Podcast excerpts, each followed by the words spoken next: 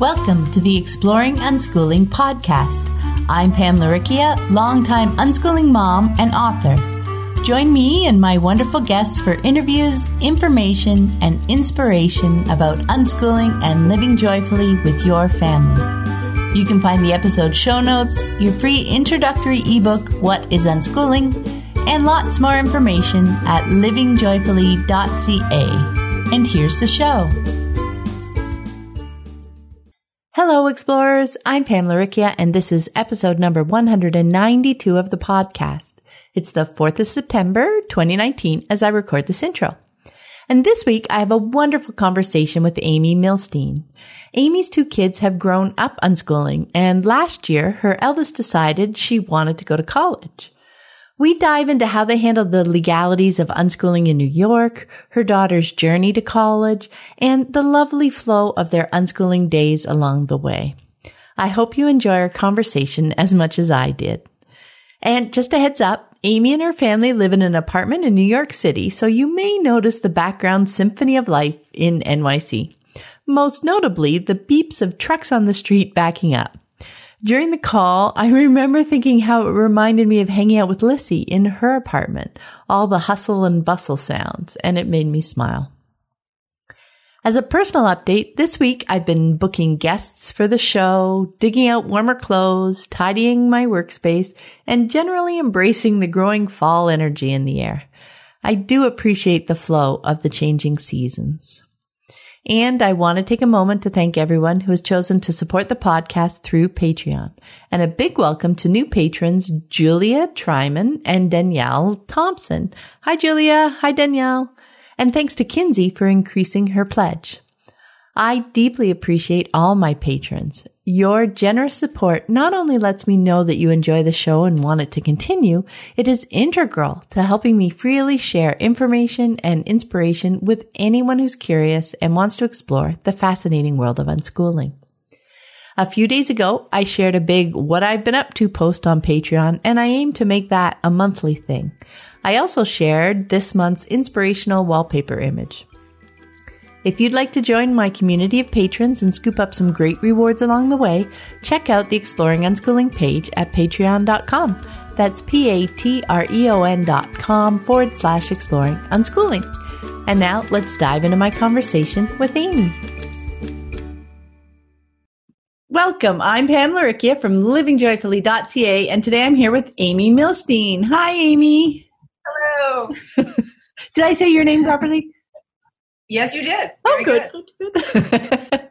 so I am finally, I am excited to finally connect with Amy because I've come across her work online over the years.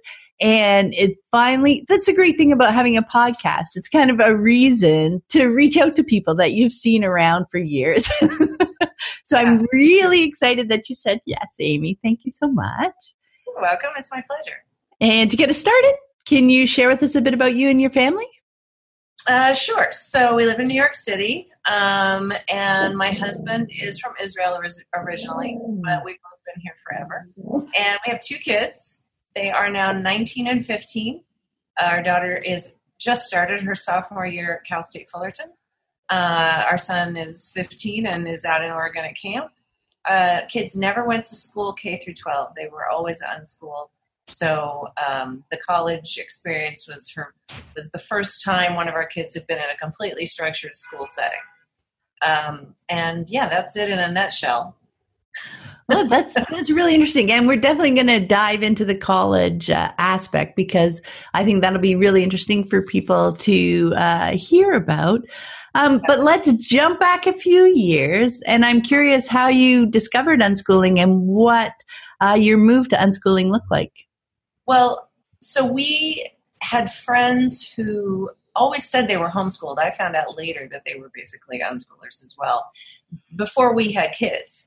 And I was just impressed with these kids. I was like, look at them. They're comfortable in all society. They're comfortable with adults, they're comfortable with older kids, younger kids. And that was so the social aspect of how well these kids how comfortable they were in all social situations was what hooked me, which is, of course, you know, the myth is that homeschool kids are not well socialized. and, and I'm like, that's so not true. But anyway, so that was what really, I had always kind of thought about it because we live in New York City and I didn't really want to go the public school route. And I couldn't quite fathom what I would be paying $20,000 for for a five year old at a Montessori school that I couldn't do at home with, you know, I was like, hand me twenty thousand dollars and we'll have a good time. We will.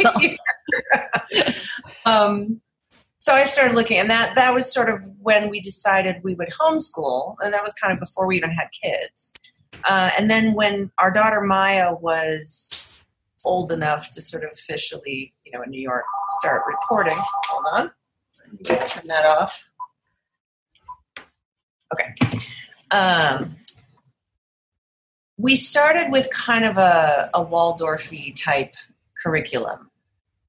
And that was fine, but after maybe a year or so, I figured out that what she really liked was just the sit down one on one time with me.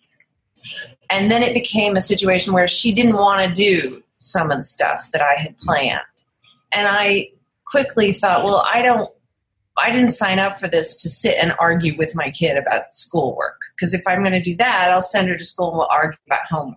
Like, you know, that just wasn't.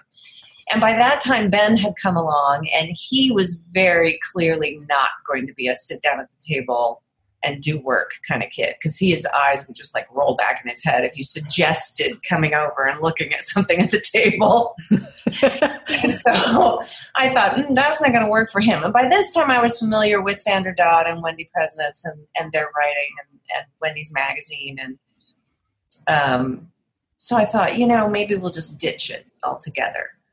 And I suggested, and it was met with great enthusiasm. And I thought, you know, we just if we ever need to, we can come back to it. Which is, you know, I always tell people it's not, nothing is set in stone. If you need to jump in with something, if you need to change the way you're doing things, that's the beauty of it. You can. Nothing is, you know, this is forever like this. So that's what we did, and we never, we never came back to doing a curriculum as such. You know, my kids over the years decided they wanted classes or they wanted to study this or that, and then they would go seek it um, and took lots of classes. Well, Maya took lots of classes sort of through her high school years that she chose and she sought out, um, which is also the great thing about unschoolers is that they get to a point where sometimes they're like, I want to look into that, and then they go do it. That's great. So, yeah, right. so that's kind of how. So Ben is really my poster child for unschooling because he never had sit down lessons of any kind when he was little. Maya sort of started out with them, and then we ditched them after about second grade year because I wasn't going to sit and argue with her. I, you know, that's it. That's the catalyst, though, right? And for me, that over the years, always that's been the measure of things. Is like the the clue that something's not working here, you know right. whatever it is that we if we start to butt heads or over something um that's my clue okay let's let's look at that let's see you know right. what where are they coming from what am i thinking it's accomplishing you know that's exactly. that's kind of when to dive in and look right and what you just said what you think it's accomplishing i find this is often an issue that parents, you know, we all have in our heads what our kids will be like and what kinds of things they will like. You know, I was certain, you know, certain things. My kids will love this because I loved it. And then big surprise. they didn't always love the things that I loved. And you know, sometimes they did, but sometimes they didn't. And and I think parents have a really hard time letting go of well, they should like this because I do or I think this is important, so they need to think this is important. And I think that really, and even among unschooling family, it doesn't matter if you're in school, out of school, what sort of learning you pursue. That is a dynamic between parents and children that I find is is happens everywhere and is often the cause of tension and conflict. So I always, uh, you know, say to the parents, "Are you sure? You know, it's fine for you to suggest things that we can't be married to this stuff because your kid is your is is their own individual person. And they are not going to always like the things that you like or want to do the things that you think they should want to do. And that's part of the you know the journey and the challenge i think. Yeah no i think that is one of the the biggest or most helpful stage of deschooling is is realizing how much of those expectations and dreams and everything are just ours. And it doesn't mean they're wrong, but it's that step to realize, you know, if this is something I want to do, that was something else I learned is is do it then. But do it for exactly. me. Don't insist my yes. kids do it, right? Exactly. Don't try to live vicariously through your kids and put those things on them. You know, because unschooling is all about in my I've always said it's not it's not a method by which you educate your kids. It's it's a decision about a lifestyle. And and part of that lifestyle is you know enjoying things with your kids but also not imposing anything on them, not imposing your own dreams on them. You know, we don't want to impose a curriculum on them, but you also don't want to impose you know your will sort of in any way. It should be more of a collaborative effort. And that's not to say because some people then take that as abdicating the role as parent completely. Mm-hmm. And I'm not I'm not about that, you know. Uh, you are still the parent in the household and that means that you are the leader and you are the hopefully the role model and the facilitator and all of those things and you know, I always say to people, don't get me wrong, I have had my days where I just wanted to scream because it's my decision, you know, and I've not been that perfect, you know, let's all get along, kumbaya woman my whole time as a mom, you know. That's yeah, not but that's possible. that's that's how that that's part of everybody learning too, right? I mean, not all people eh, you don't want to come across as perfect because that sets an unrealistic an unrealistic expectation for your kids too. Even if That's they right. think once I'm a parent, I need to be perfect or whatever, right? right? So yeah. it's it's talking through these things. That's that's the great thing about realizing when you're seeing things differently than your child because that's an opportunity to share, you know, where you're coming from, what what you're seeing, what you're thinking. And you know, I've always it's always turned out that I've learned more about them and now I've understood their perspective. I've never gotten to a point where I felt I needed to impose my will. But right. I can share my my experience, my thoughts, my my kind of worries and and we work together to to figure out a right. path forward where because they want me to be comfortable too. Like I was telling you exactly. earlier my you know my son's not feeling very well. He's not he's out on a trip. Yet we're working together but now it's by text conversation instead of face to face conversation right? Like how are, what can we do to help you feel better? What are symptoms like all that kind of stuff. It's just working right. together as a team when something goes awry right? Right. And also being open with your kids which i think some parents have this feeling that they can't be honest with their kids about why they feel a certain way. And and I always use examples from when kids are little, you know, and and and I would talk to parents and and you know bedtime is always a big thing and they would be like, well, but, but you know they need to go to bed at this certain time. And I would always say, why do you want them to go to bed at that time? Well, because they'll be tired. And I would just look at them and be like, is that really why you want them to go to bed at, you know, 8.30 or 9? And then they'd be like, well, you know, we, we'd like to have some time to ourselves. I'm like, that's right. So, you know what? You can say that to your child. I used to say to my kids, look, you need to be in your room, and I don't care if you go to sleep, but I need some time to myself, or I will be grumpy tomorrow, and none of us want that.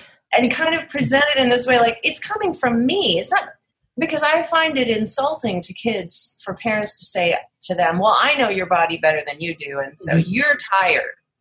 Even if they are tired, they probably are tired. But I don't like someone pointing at me and saying, you know, hey, you need to go do this because I can tell that you're exhausted. You know, then I'm like, you're choosing to keep going. There's a reason you're choosing to keep going and doing something even though you're tired. Right. Right. So I always say, be honest with your kids and say, you know, I I need some quiet time in the evenings. this is why we would like, you know, for you to be in your room or whatever. And, and tell, I always said, you know, you don't need to go to sleep because if they are tired and they're in the room, they're going to fall asleep most of the time. Or they don't have to be in their room, but, you know, they have to be somewhere so you can have some quiet time. This is what I always did. I did the same thing with brushing teeth because I have real dental phobia. Ugh, I hate going to the dentist. And so I used to get like all anxious if they weren't like brushing their teeth. And I finally realized that they didn't know why I was yeah. feeling that way. So I told them I had lots of cavities as a kid. It makes me anxious to think about you going through that. And this is why I'm so like hyper about this particular thing. And then they were like, oh. and it was never a problem again because they understood. So that translates into lots of things as they get older. As long as you're clear about what you're feeling, kids are really good about going, oh, okay, that seems honest. Absolutely. Yeah. And, and I think that is one of the, the big things that people, um, work on. I didn't want to say struggle with when they're coming to unschooling because, you know, so often when they say something, they don't know why yet right? Yeah. like you said you need to ask them but but why? Because it's like well that's that's when they should do this or right. etc right? And when you get to that why for yourself like that's exactly what you were saying. You can now share it with them. And they can right. understand you better. You can understand you better. And then you guys can all work to find something. Like if the if the answer is you know i need some quiet time on my own if that's workable with your kids, you know, maybe it is quiet time in the evening. Maybe you work together and it's like, you know what, we're always busy late later afternoon or whatever, you know. It doesn't have right. to be fixed on this bedtime. You can open exactly. up more creatively, right? Exactly. And whatever works. And that's the other thing I always tell people, you know, every single family is different. There is no one right way to do this because it's whatever works for your family, which is the great and scary thing for people. Yeah. Because, you know, even families, they're sort of used to, oh, well, this is how you're supposed to do it, you know. Um, this is what's acceptable, you know, in culture or whatever. And so, and school is part of that, but it's not all of it. Mm-hmm. And so when suddenly it's like, look, it's all up to you. Isn't that great? But that's also terrifying. like, oh no, it's all up to me, you know. Um, and that's that's what I always tell people. But but that's a great thing because it also means it can, like you said, it can change and be adjusted. And as they grow, it will change. Mm-hmm. You know, things don't stay the same as they get older.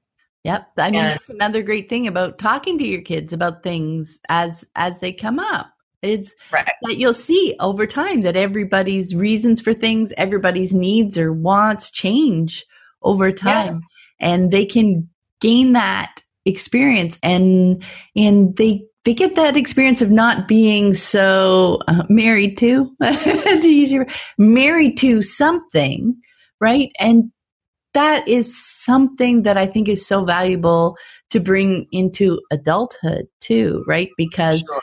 so many of the conventional messages are you know do this do this pick this and and and live it you know Right. um, No matter if you're miserable.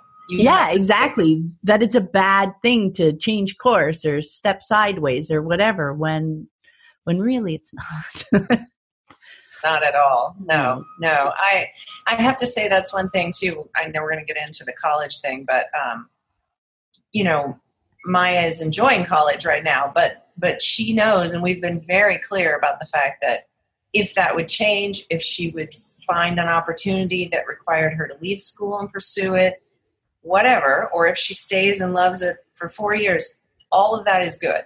Mhm. And I've told her several times, please pay attention because I would have pursued photography much, much, much sooner had I been paying attention or anybody said, you know how you forget time when you're in the dark room and forget meals? You don't do that for anything else.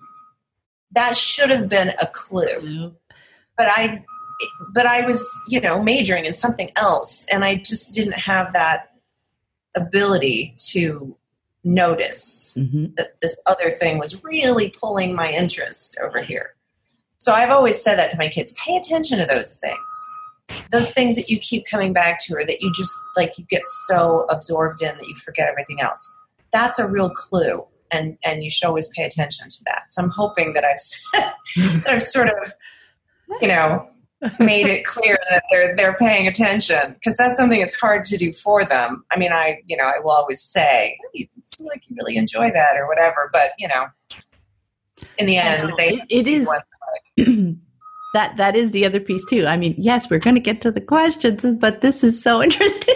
I know. but but that's the piece too, right? That you can't you can share your observations, but it's still their journey, right? It's still yeah. when they decide that that's important enough to take that step or yeah. or not, right? Yeah. Yeah, for sure. Yeah. yeah. Now, you mentioned earlier that you guys live in New York State. Mm-hmm. And I know a few people there, and that there is a standardized testing requirement for homeschoolers there. Um, and I saw on your blog that you guys found the process mostly easy and laid back. So I know that's the way you approached it. So, because I've seen more stressed emails go by of people worrying about yeah, that.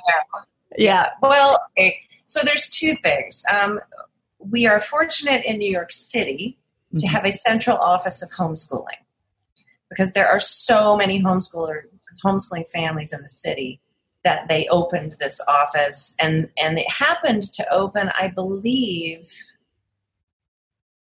maybe when maya was a couple years old two or three. Before that and in the rest of the state you report to whatever regional mm-hmm. person oversees your district. And quite often that person is not familiar with homeschooling or uh, for, uh, for sure not familiar with unschooling um, and will have a much more um, traditional idea of what you should be giving them so i want to put that out there first i've worked with people in other parts of the state and we, i've had to be really um, you know much more concerned with how they structure their reports and everything because i know they're turning them into a person who for whom homeschooling is not their primary thing. Yeah. Whereas, so here we have an office and all they do is homeschooling paperwork. Hmm. And thankfully, my dear friend Elsa Haas, who passed away several years ago, um, she worked with John Holt in the 80s. She translated all of his stuff into Spanish wow. and pretty much single handedly started the unschooling movement in Spain in the late 80s and was a um, trained as an attorney and her son is i think the same age as maya. And so starting at a very young age she marched herself into the homeschooling office and i'm sure they cringed when they saw her coming.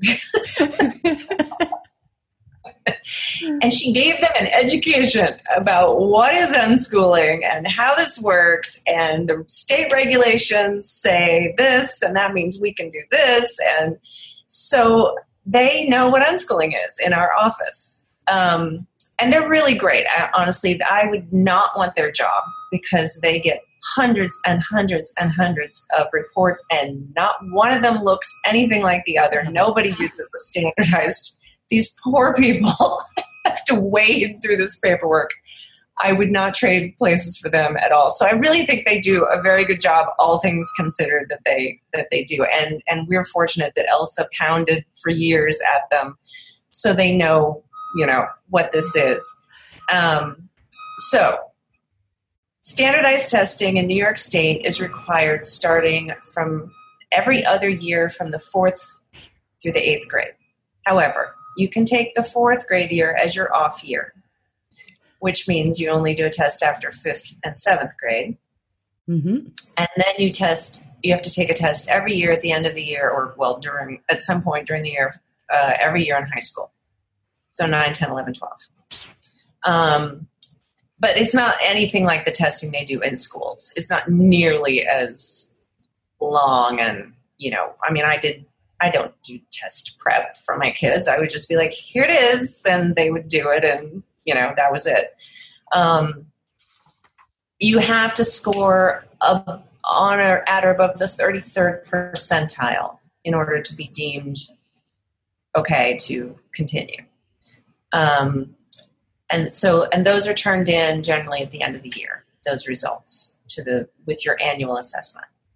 Apart from that, you do your letter of intent to homeschool every year and your IHIP. The IHIP is where people freak out a little bit, um, especially unschoolers, because they're like, "How are we going to, you know, tell them?" It, IHIP stands for Individualized Home Instruction Plan. For people not here, and so for unschoolers, you know, it's obviously it's more free flowing. So I always put together a list of things I think that we'll probably do. Things, classes I know they're interested in, trips we might take, whatever. Yeah. And then I say this is all subject to change because we're unschooling. But I guarantee detailed quarterly reports of what we have done. So, like the IHIP is just sort of a, a, an outline for them so that they see you're not just, I mean, you know, in their eyes doing nothing. So, which you can't do anyway, but that's a whole Sandra Dodd, our nothing day conversation that we won't get into now. But, uh, um, and then in the quarterlies, what I do for myself is keep a draft email just in my drafts. And every time something happens, we have a conversation, we go somewhere, something that I think, oh, that'll, you know, I throw it in the draft email because I will not remember it otherwise. Yeah. And then when I'm doing the quarterly reports, I pull that up and I personally plug everything into sort of a general subject area. Now, Elsa didn't. Elsa would literally make a list in no particular order of everything Tyler had done and send it to them and let them sort it out and I feel badly enough for them. I don't do that. so I kind of, you know, sort it out and I send it in. And I put and and that's it. And it really like I've done it so much now that it takes me maybe 20 minutes to do a quarterly report. Sweet. So, you know, it's and and Elsa and I I sort of agreed with this. We are sort of of the opinion that our paperwork is our best defense here because we get that letter of compliance at the beginning of the year after you've sent in your IHIP and your thing. And as long as you're in compliance, which means you send them their stuff when they need it, you have no one can say anything to you about what you're doing with your kids. Why aren't you in school? What are they doing? I've got hey, I'm in compliance with state regs, and that's all that they need to see. You know, now obviously, um, if there's some extreme situation going on, I'm not excusing I'm just saying for like people who you know are too nosy and curious about why my kids at the playground in the middle of the day and clearly they're school age, you know, stuff like that. Yeah. Which, to be honest, in New York doesn't happen very often, but still, it's a good, you know. Mm-hmm. I always felt like it was a good thing to have, and I liked it too because I got to kind of check in at what we'd been doing, which was really fun. So I don't see the paperwork as a bad thing. Um, I know some people do, and that's they can you know. Yeah. And I and I always say to those people, look, if you want to change the regulations, don't harass the people in our office here.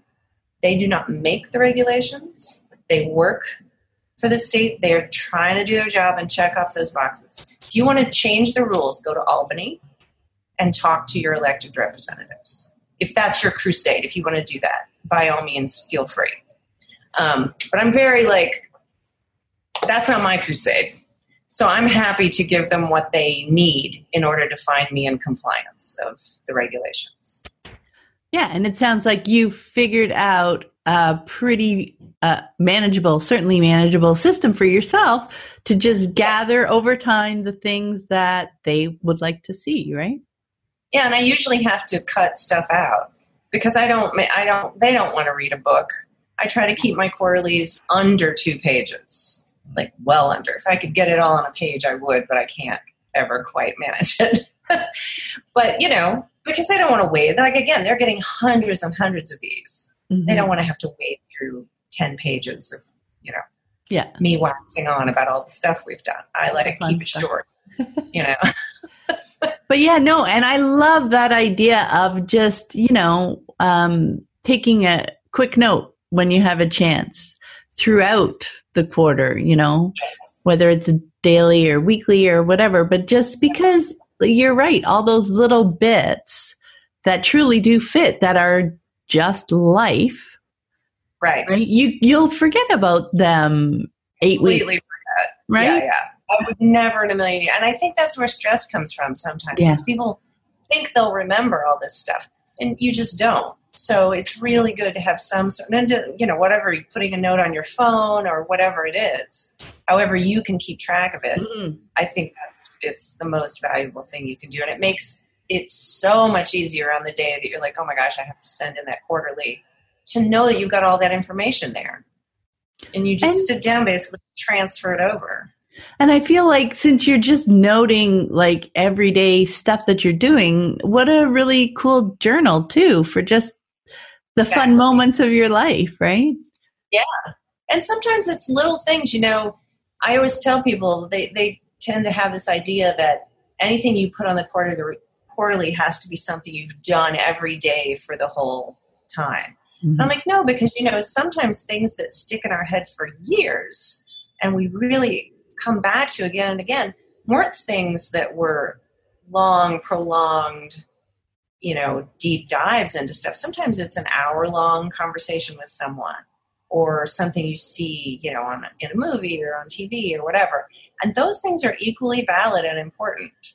And so don't discount, don't think, oh, that was just, you know, we were just in the car talking.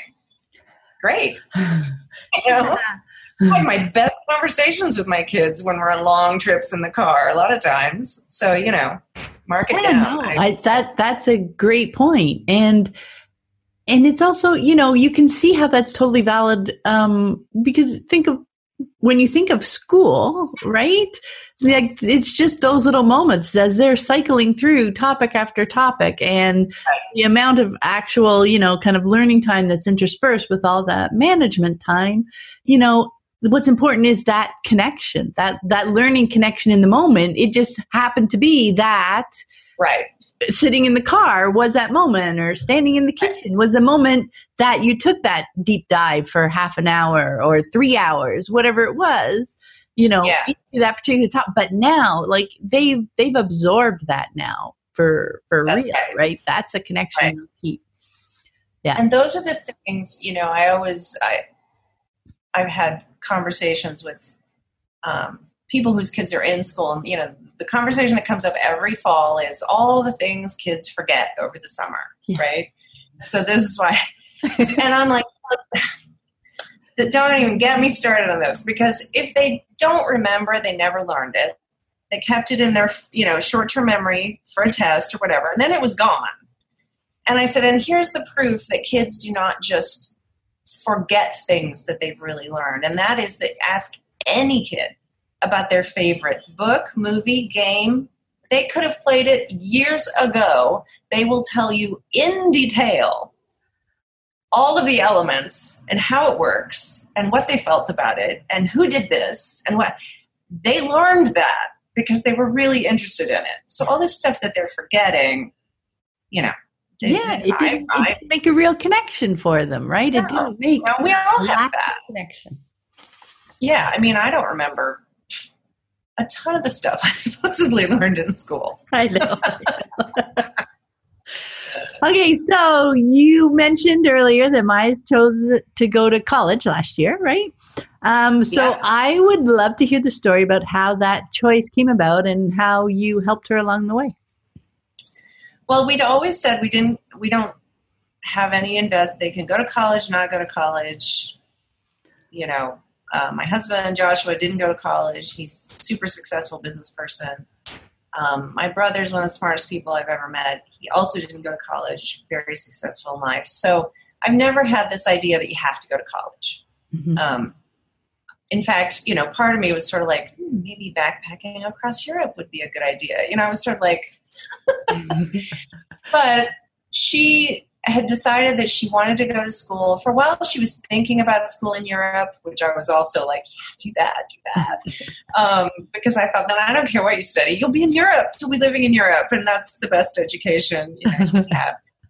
But in the end, she has a lot of friends on the West Coast that she met at Not Back to School camp, and she's always liked California. So she decided she wanted to go to school in California. Now, this decision, I think she had pretty much decided on college by the time she was in her official, like, 10th grade year. So then she decided she was going to take the ACT.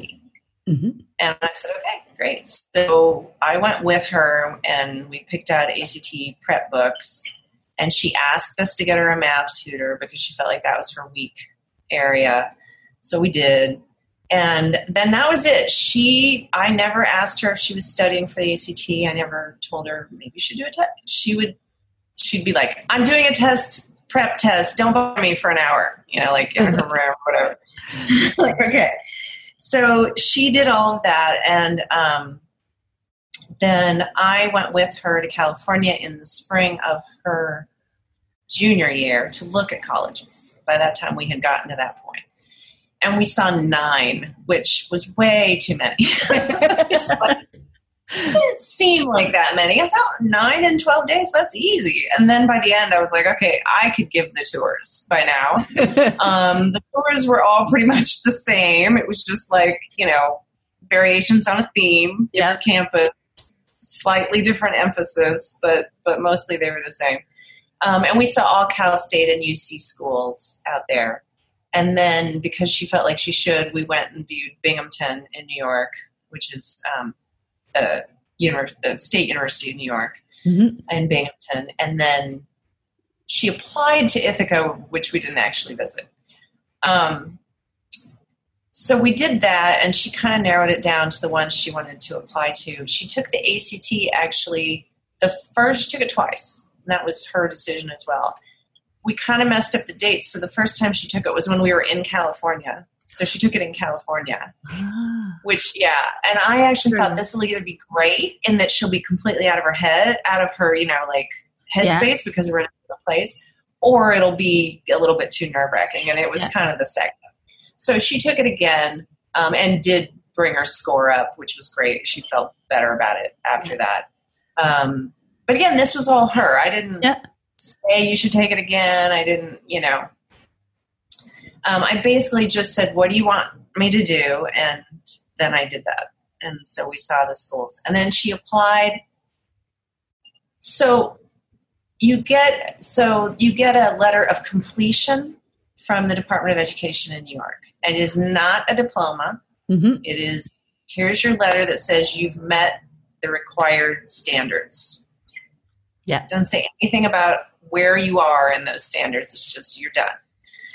And um, so we got all of her, she went on an Unschool Adventures trip to Southeast Asia in, with Blake Boles. Yeah. yeah. Uh, the fall of her official senior year. So we were doing college applications and writing up transcripts and stuff and getting it all ready to go because it's all submitted online. And then I actually submitted them while she was away. And like she texted me, you got to submit tomorrow. So like, here's my login. I just like log in and hit send, and then they all have. And um, so that was kind of, I mean, her, you know, her senior year was not a typical senior year at all because she spent eight weeks of it traipsing around Southeast Asia with a bunch of unschoolers, and it was great. It was awesome. Um, and by the way, a little plug: if anybody is looking at Unschool Adventures with Blake, Sweet. do that. He's awesome. great. He's great. The trips are great. You know, it's it's an amazing thing. Um, so she got accepted to Ithaca right away, which was upstate. Mm-hmm. Uh, so that was kind of a relief. I thought, okay, good, because I again, you know, I thought what they could California could just be like, oh, you guys are really funny, like just. I, I, yeah, this panic attacks. So what if they look at this and go, you know, these people are so funny. They think that they're going to get in here because I knew how the New York state system worked. I had no idea how California would yeah look at this stuff. Um, and when we were there, they talked about all these required tests that California high school students have to take if they're even considering going to college. And of course, we didn't have any of that, but she'd never done like regents, which are the equivalent tests in New York, or you know, I mean, there were no APs. It was all just mm-hmm. here's our 12 years of unschooling, you know, and and um, and she got into all but UCLA. She applied to six, I think, five or six, and she got in everywhere. She got into UCs, to Cal States. Mm-hmm. It was great. So I was like, oh, "Yay, that works." so, you know. Yeah. Um, and she chose Fullerton. She chose Cal State Fullerton, which was the very first school we saw, and kind of had that vibe where I, I was thinking too. This felt like the place that she would like, mm-hmm. and so that's where she went. She absolutely loves it so far. Um, she did great. You know, she she you know not that, and again, like she was on the dean's list, which I feel like yeah. Like, to me, yeah. that doesn't mean anything. I wouldn't care if she was or she wasn't. Yeah. But it's one of those things that people go, wait, she never was in school and then she was on the dean's list? And I'm like, you know, my whole feeling about it is she chose to be there. This was all her. This was not us saying we expect you to go to college oh, you need to do all these advanced courses to get into college. Yeah. You know, it was all so because it was completely her choice and her motivation to be there. That's her motivation to do well while she's there. She wants to be in every single thing that she's doing there. You know, mm-hmm. some classes are more fun, some are not. That's not going to be any different. But I feel like a lot of the kids who she knows there, and she has said they're really burned out by the t- because they worked so hard to get into college. Yeah, they're there and they just want to. They're just like, oh, I don't want to do this anymore. Like they're burned out mm-hmm. of all of that, and so they struggle a little bit because they don't want to do more homework and more classwork, and you know, they've been doing um, this forever. And I think they felt like once they got into college, there'd be some sort of oh, I made it. And then it's just yeah. like, you made it. Here's all your work, you know? Um, so for homeschoolers and unschoolers, they don't have that years of just the grind. Yeah. You know? And I really think that's part of the reason that she's loving it because it was just her choice. Mm-hmm. So, so, that was the, the abbreviated. I mean, that was basically it. I, I asked her what she wanted to do, helped her do it, and you know, yeah, moved because I've got sun shining on my face. So I'm constantly scooting my chair around. no, it's, uh, it's great to hear that, you know, the, I think, you know, when you think about the interesting pieces, it wasn't, oh, you know, you, you want to do this. So therefore you need, like you mentioned, you need to take these AP courses. You need to take all these different exams. You need to jump through right. all the hoops that everybody else is jumping through but that's not necessary. You don't have to switch up your life you just really because you, that's a place that that you're interested in right? It's it's really shocking to people when i tell them. Mm-hmm. yeah. I mean, I, like seriously shocking. People yeah. can't quite wrap their head around the fact that i that we didn't do all that. And we we kept thinking we were doing something wrong because we hear people talk about the college application process as i mean you know, it is the Hunger Games, man. It is like, except everybody, I would say that about New York City high schools. It's the Hunger Games in reverse because everybody wants in. Yeah. Um, and, and it's a little bit like that when I hear people talk about college applications. So we kept, we did like the whole thing in about four hours one Sunday afternoon. I sat on the couch while she filled everything out. If she had a question, she's like, "What do they want here?" And I would look and I would ask her, and she wrote her her essay questions for the UCs because they don't do the Common App that most mm-hmm. everybody uses. And she wrote her essay for the Common App, and she wrote, you know, we did it all in one day. And I kept thinking, did we miss something? Because people talk about it taking weeks to do this. Wow. And I, again, I was like, are they going to look at this and just go, you know, yeah, you know, who nope. you think you are? No, they didn't. And so people just are really shocked and sometimes a little upset because they feel like they've been duped. Yeah. Yeah. Well, and it's fascinating too what you mentioned. I hadn't really thought about that before, but how, you know, all through high school, the goal is college, right? And that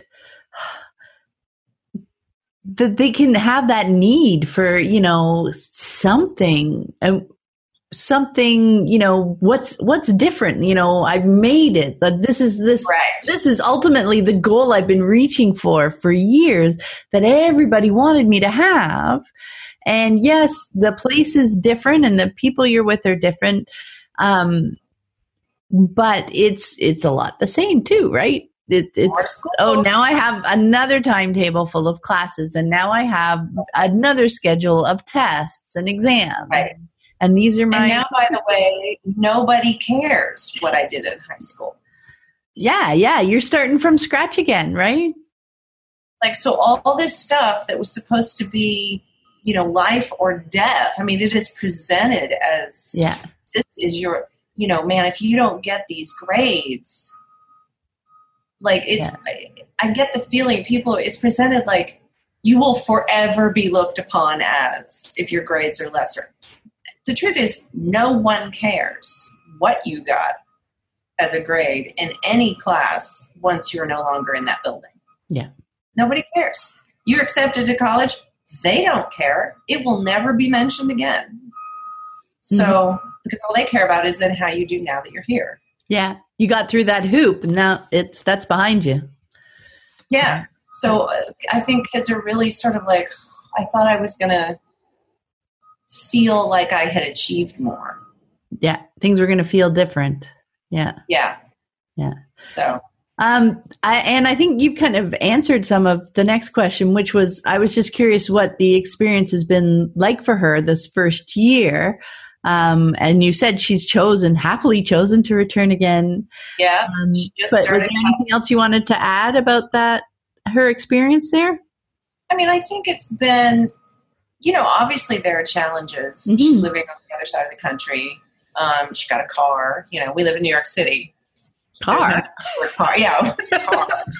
um, but in L- in California, in the LA area, you really need a car. Um, so she has a car. You know, she she this year. So Fullerton um, really only has dorm space for freshmen. So she was in a dorm last year with her mm-hmm. roommate, um, who luckily she got along with great. They had a really nice relationship.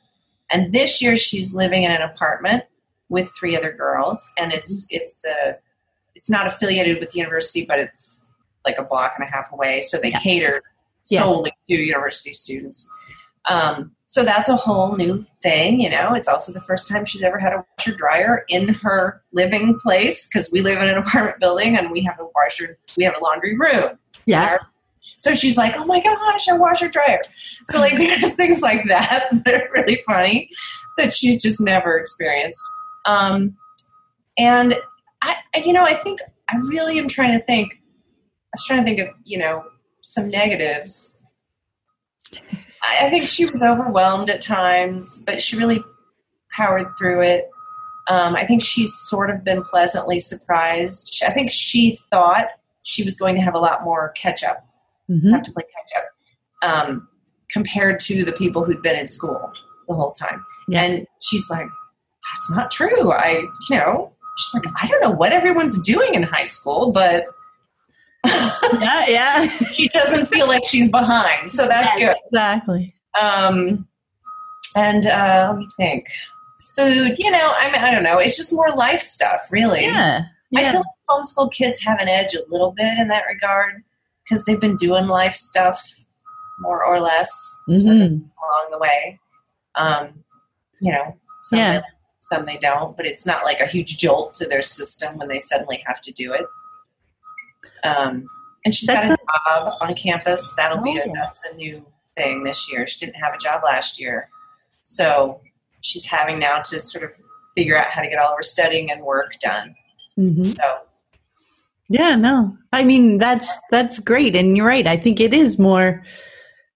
It, it's just managing what life looks like right now, right? And as you said, that's something they've been doing in their lives. Like I remember when I went to university, my gosh, that first year, like people had no clue because they had never had that freedom. Right. It, and it was right. crazy. you know, yeah. as I think back on it, it was really, and I mean, I lost my roommate at Christmas. She was gone. You know, so many people dropped out at Christmas yeah. because they just didn't know how to manage it themselves. Yeah. Right. So it's it's the same thing, you know, high school classes, teachers, tests and everything, but without somebody, you know, Looking over, your shoulder. Man, Yeah. yeah, yeah. So, Yeah, so her time management is great. yeah, She's really good at that. So I think that'll work out. yeah. That's awesome. And if she decides tomorrow, like I said, to do something else, Yeah. that'll be fine. Yeah, exactly. college. Very sweet. All right. I would love to know what has surprised you most about how unschooling has unfolded in your lives over the years. Something surprised you? Um, Unexpected? well, I will say, even though I knew my kids are different, I mean, every, you know, this is why, of course, one size fits all schools don't work. Yeah. every kid is different. Um, you know, I would I would continually sort of be surprised at how different they were, but I feel like when you the I, one of my favorite things about unschooling or just learning outside of school, sort of self having a self-directed world, um, is when I hear people with kids in school talk about how like everybody's in school and parents are at work, everybody's in their own space, then they sort of crash together in the evenings. They collide Yeah. and, and they're still maybe in their headspace from whatever they've been doing. It's really hard to get some sort of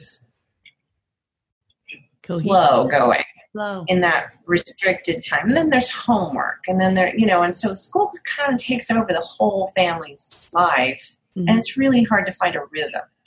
So, what I loved the most, and what I think was, I guess I didn't expect it. I don't know if I could say it was a surprise because it kind of came into being gradually, but when I look at it, was how well our lives were able to mesh, even though my kids have wildly, you know, different personalities and they have different interests. And, uh, you know, I was doing things and my husband Joshua was working, but still, because there was no imposition of an outside entity saying, this is what you all need to be doing for eight hours of five days a week, you know, Yeah. it became this, you know, coming together and going apart and this really lovely flow. Um, obviously, nothing is, as we've said, nothing's perfect. So you do have those days where you feel like you just want to, like, you know, throw everyone out. Go away. But but I think there's a lot less. People always say to me, "How I could never spend that much time with my kids." I get that a lot from people, Mhm. and I think you know, I think you could. I think the reason you feel like it's hard to spend time together is because you're all, and it's this collision course. Whereas when you're together all the time, and, and obviously not all the time because we're doing different things, but you, you don't have that. Mhm. So everyone's able to ease into their own thing while being around everyone else. Mhm. I don't know if that's a good explanation. No, but I think that's my the most unexpected um, benefit. yeah, I would say is that ability to have that, yeah. um, and then how much my kids learn without me real. I don't, sometimes people are like, "How does Ben know that?" And I'm like, have no idea. yeah, right? I mean, I hate to sound like I'm, but but I really don't know how he knows that. You know, and and they know things that I didn't teach them. Yeah, You know, that's just the greatest advertisement because kids, you know, kids learn things. They're curious about stuff, and and you don't have to always be standing over them making sure it's happening. You know, it's gonna happen no matter what. it really You know? And, and that's a fun thing. Like for how much we connected and flow, there is always so much they know that we have no clue. Right, right. We connect when we flow, but I don't actually have to be overseeing every minute of their day. Yeah. And I'm now I'm even more confident that it's all good because you know I was sort of taking it on faith that everything would work out if she wanted, like if one of my kids wanted to go to school. Now I could say for certain, you know what? hmm it works. It'll work, you know. And the greatest thing about unschooled kids is that they know how to find out what they need to know. If they don't know it right at this second, they know where to go look. And that's the best skill because that's what we all do when we're not in school anymore.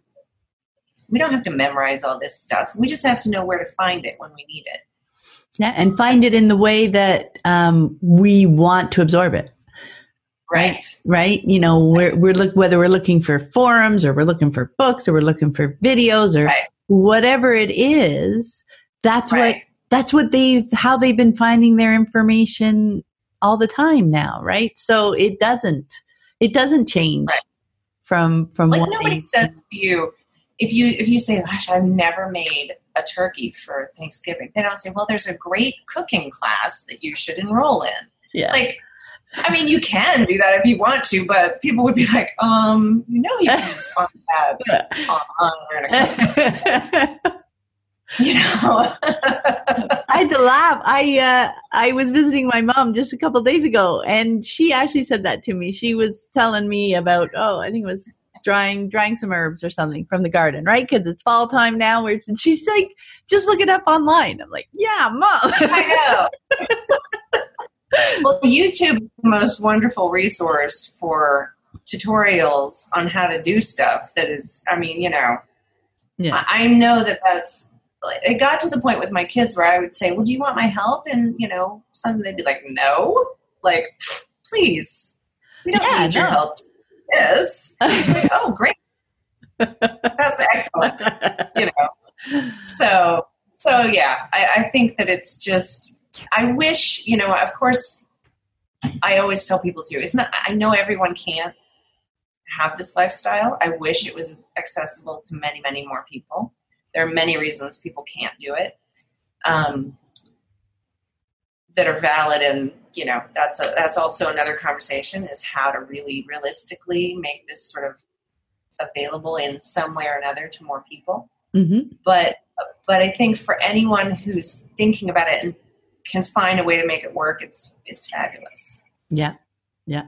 And you know, you find out in the end that so much of it comes down to our relationship and our, our lifestyle, right? So even if Yeah.